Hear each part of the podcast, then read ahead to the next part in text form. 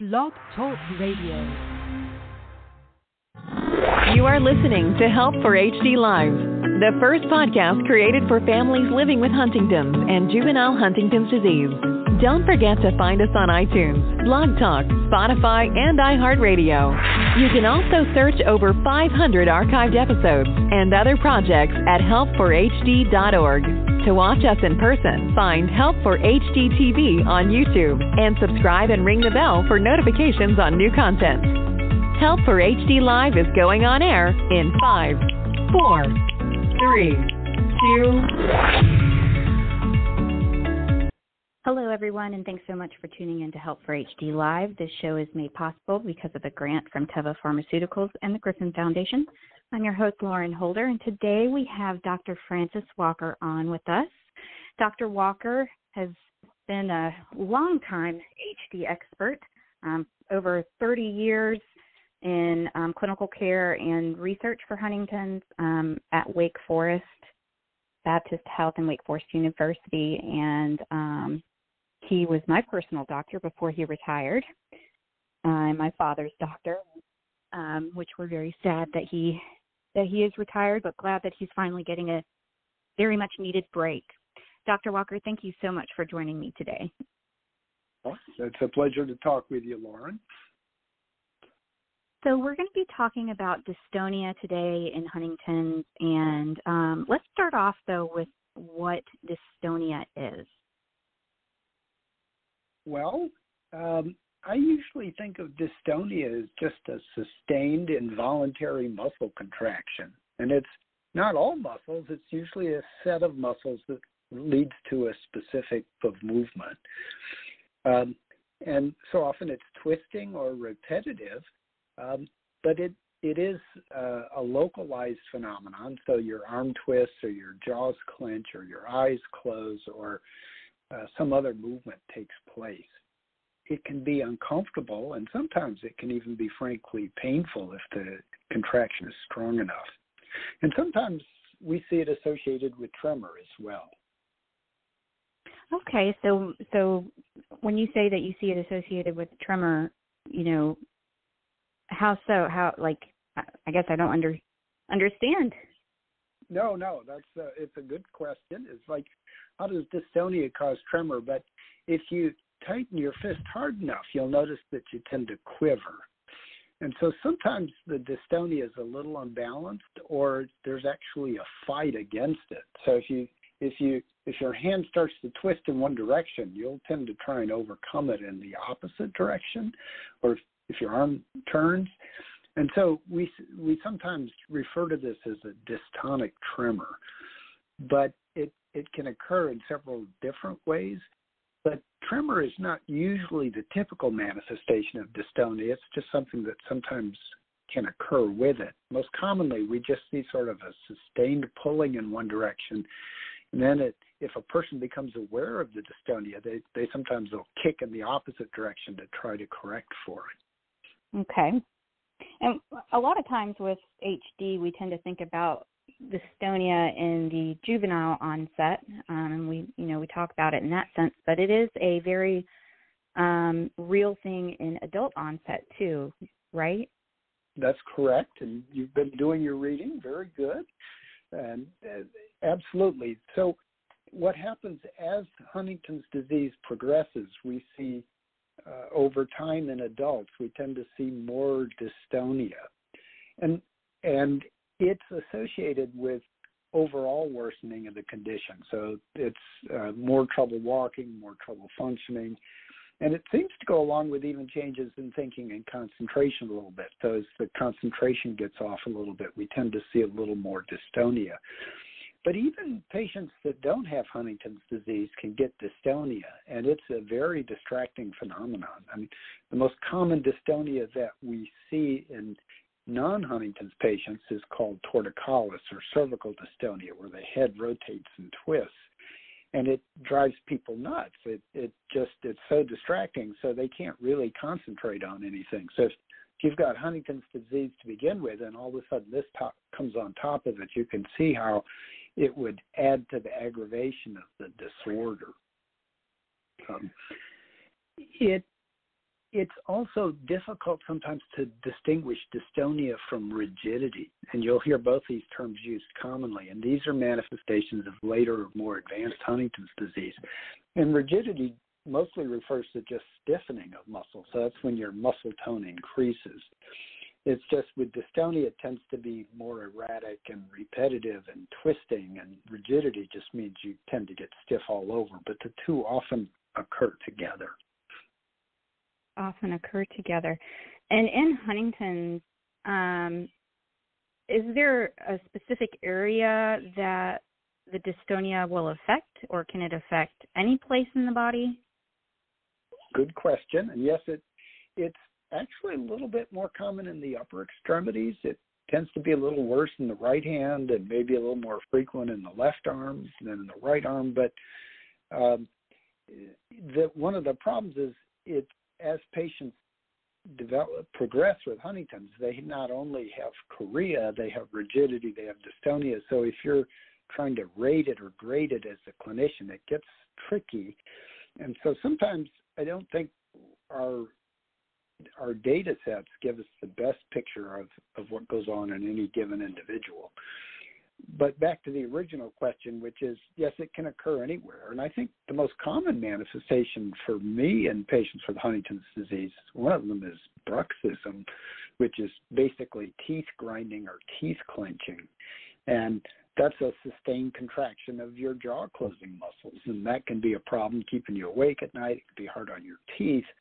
Um, and so um, we just keep an eye on these different manifestations in our patients, and if they're bad enough, then you know we we make special note of their occurrence and maybe try and do things about it.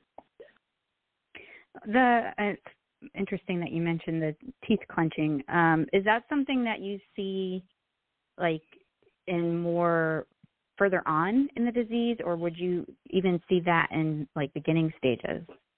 Right. We can see that in all along the course of the disease. I mean, teeth clenching is sometimes a manifestation of anxiety or frustration as well. And so, again, if you have a predisposition because you have Huntington's to have overcontraction of your muscles, and then plus you have a lot of stress in your life, which is pretty common in Huntington families, then the two together can cause what this bruxism. And so that may not be so specific for dystonia in general, but as much a manifestation of, uh, I mean, a sort of a combined manifestation of a motor problem and a and an anxiety issue.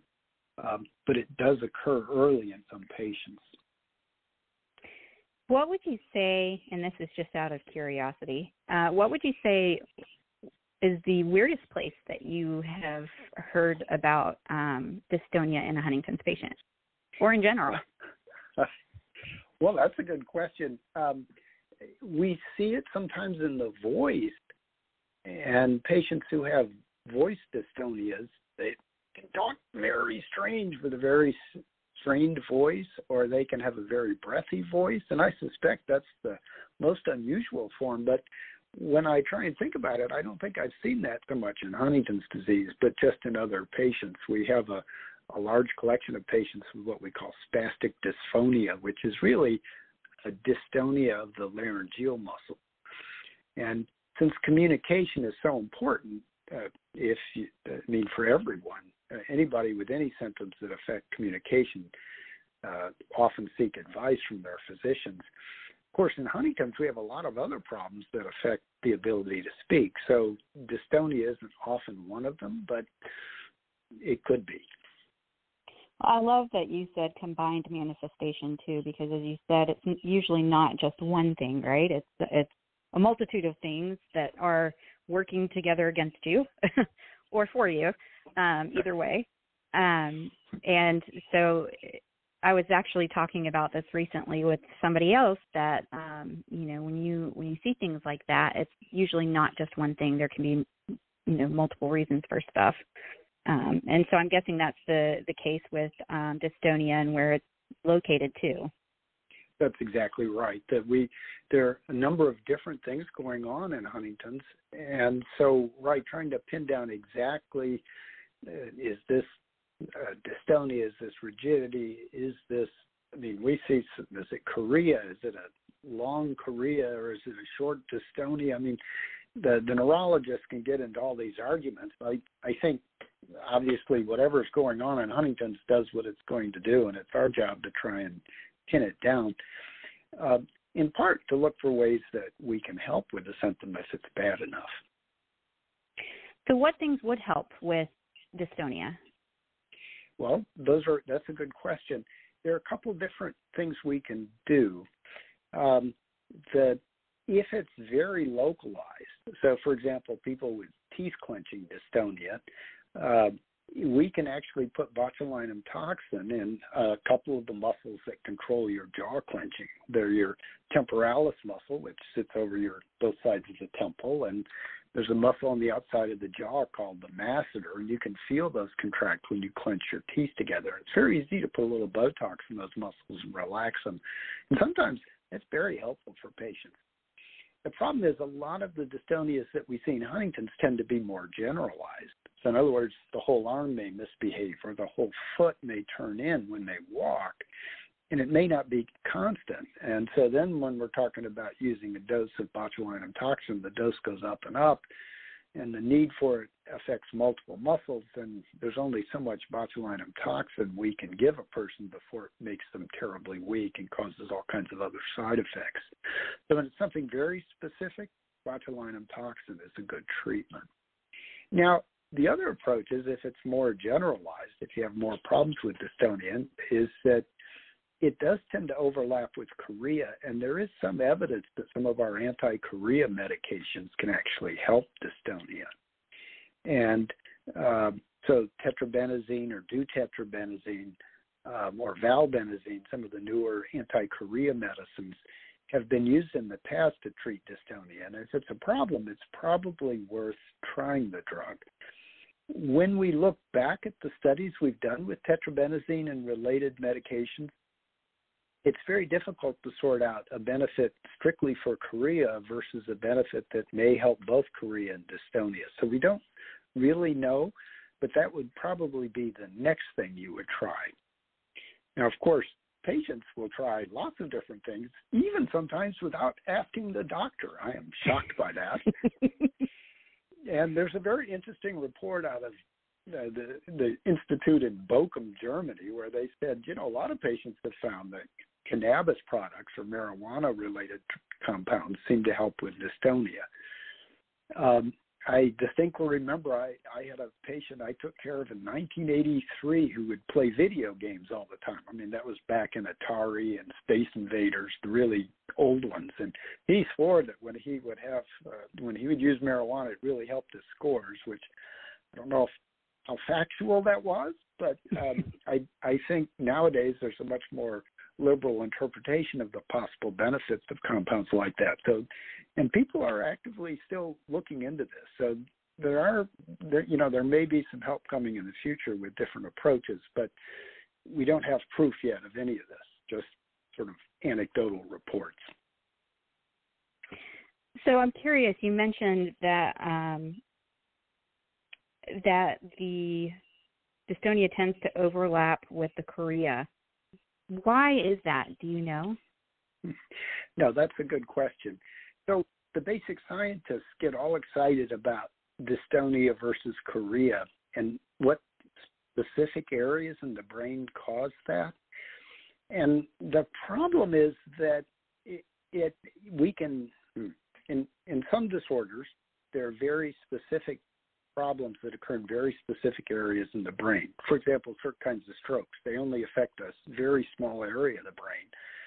And so if that's the problem, then it, it leads to a different, we can very clearly determine, oh, well, that's what's causing the dystonia. The problem in Huntington's disease is that it tends to affect most of the brain and in just in different degrees in different areas. And so what we can't tell in Huntington's is that, that the damage is more concentrated in one area of the brain in some patients versus another, or whether it's just this odd combination of different areas that's causing the problem. And I, I, I know that sounds kind of vague and uncertain, but I, but it really is the problem we have in Huntington's. We we just we suspect there are multiple ways that dystonia can happen in the disease, and that's why you couldn't say, oh, well, let's do deep brain brain stimulation in this person. Let's give this person tetrabenazine. Let's try some of the other alternative treatments in this person. We really can't. We're not sophisticated enough to sort that out right now in terms of trying to figure out how to best treat somebody. Basically, what we do is we go with trial and error usually when that's the question. Um, there's speculation that something like deep brain stimulation might help that's a very invasive treatment. I mean, that's what we do to Parkinson's patients, put wires into the brain and try and help that way. And we haven't seen that much benefit yet for Huntington's. But if we knew there was one specific area in the brain that was causing it, then that might be a much more likely or promising approach. It may just take us, we may need to get better at what we can do with our treatments before we can decide how to best help our patients, but we're not quite there yet.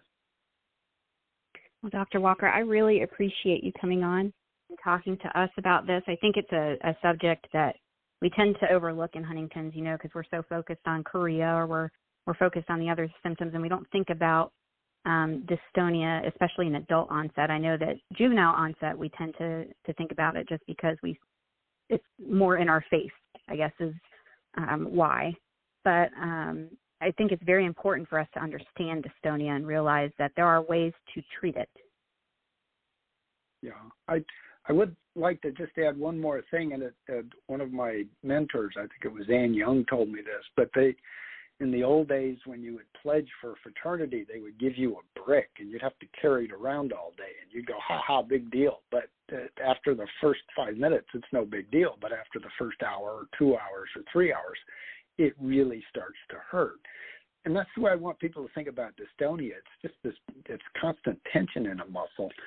And after a period of time it really wears on a person. So if it does help to think about it. I mean, I think of chorea as sort of it's like when your mind wanders. The muscles wander a little bit, but that doesn't usually lead to any long-term un- unpleasantness. But when your muscles are constantly tight, that does lead to a lot of discomfort and unpleasantness and it adds to the burden that patients with Huntington's disease have to deal with and, and their families. So it's important to think about, and anything we can do to help makes a big difference. And do you think that things like, um, you know, like the like Ativan, those types of treatments help with dystonia as well? Um, just because it could be not only the the Huntington's but a, a stress response. Well, actually, yes, and in fact, it may be that it's not so much that Ativan. I mean, at, there are reasons to think that Ativan and what we call benzodiazepines, drugs like Valium and related to Ativan, uh, attack certain neurotransmitter pathways, which may be which may predispose to dystonia. But you're absolutely right. Helping with anxiety also helps. Of course, the drawback is we don't really want to sedate patients, and most of the medicines like Valium do tend to sedate people a little bit, and long term the benefit tends to wear off. So they're great short term treatments. Longer term, they're not quite as helpful. But it is it is one approach that we we use, and sometimes it it can make a difference. We often use a long acting drug like clonazepam as opposed to a shorter acting one. Um, to avoid the wearing off effects and sort of give people a, a, uh, sort of help them all the time as much as we can. But if there are people that get acute flares or have real problems with anxiety, sometimes the short term medications can be helpful too. What about things like massages? Like if somebody is experiencing dystonia to the point, like you said, where it's hurting and it's very uncomfortable and painful, um, you know, would massaging help to maybe release that dystonia, or um, does it not really help at all? Well, I, I'll say this that because it's so sustained and so chronic and it comes pr- primarily from the brain, massage therapy is not terribly effective. But I've had enough patients with dystonia who come and tell me, gee, I had a, a session and it won't, you know, it, it works for uh, six hours the rest of the day and it relaxes me for a few more days after that. So I'm all for conservative things that you know don't have side effects like massage therapy but I, I try not to get patients' hopes up too much for that. I think in part the massage helps because it, it just sort of generally relaxes people, and I often think that massage therapists are pretty good talk give pretty good talk therapy sometimes at the same time, and so uh, well worth trying if if if it's something that's easy access for you. Okay, I have one more question for you that just came into my mind, and it's because I've seen this posted by um, several caregivers. Um, have you heard of dystonic storm in Huntington's? Yes. So, right. It's um, again the question comes: Is that a rigidity thing? Is it a dystonia thing?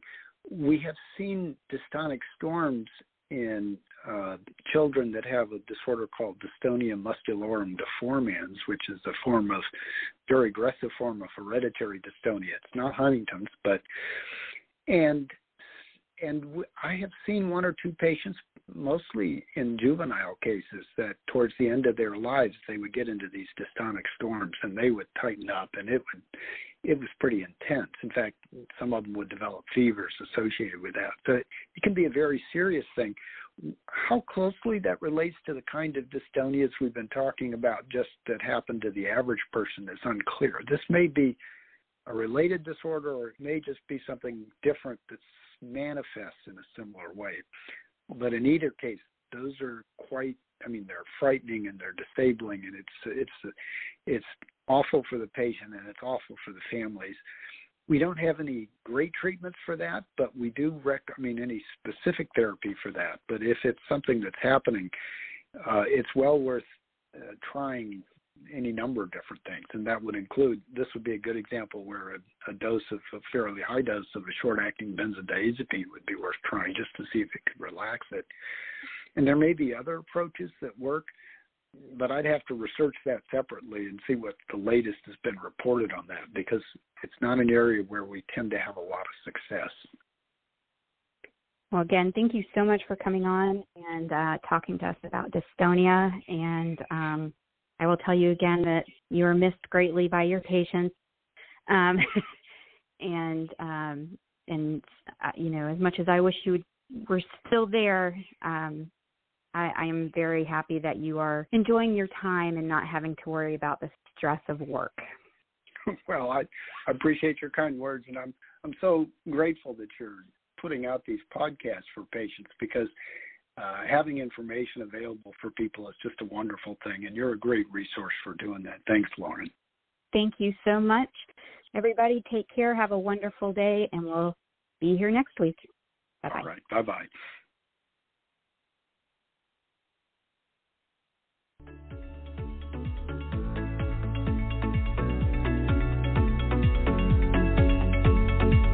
Thank you for listening. Don't forget to visit www.help4hd.org and sign up for our email newsletter to stay up to date on all that is going on at Help for HD. Get social with us and like us on Facebook, follow us on Instagram, and subscribe to Help for HD TV on YouTube and ring the bell for notifications.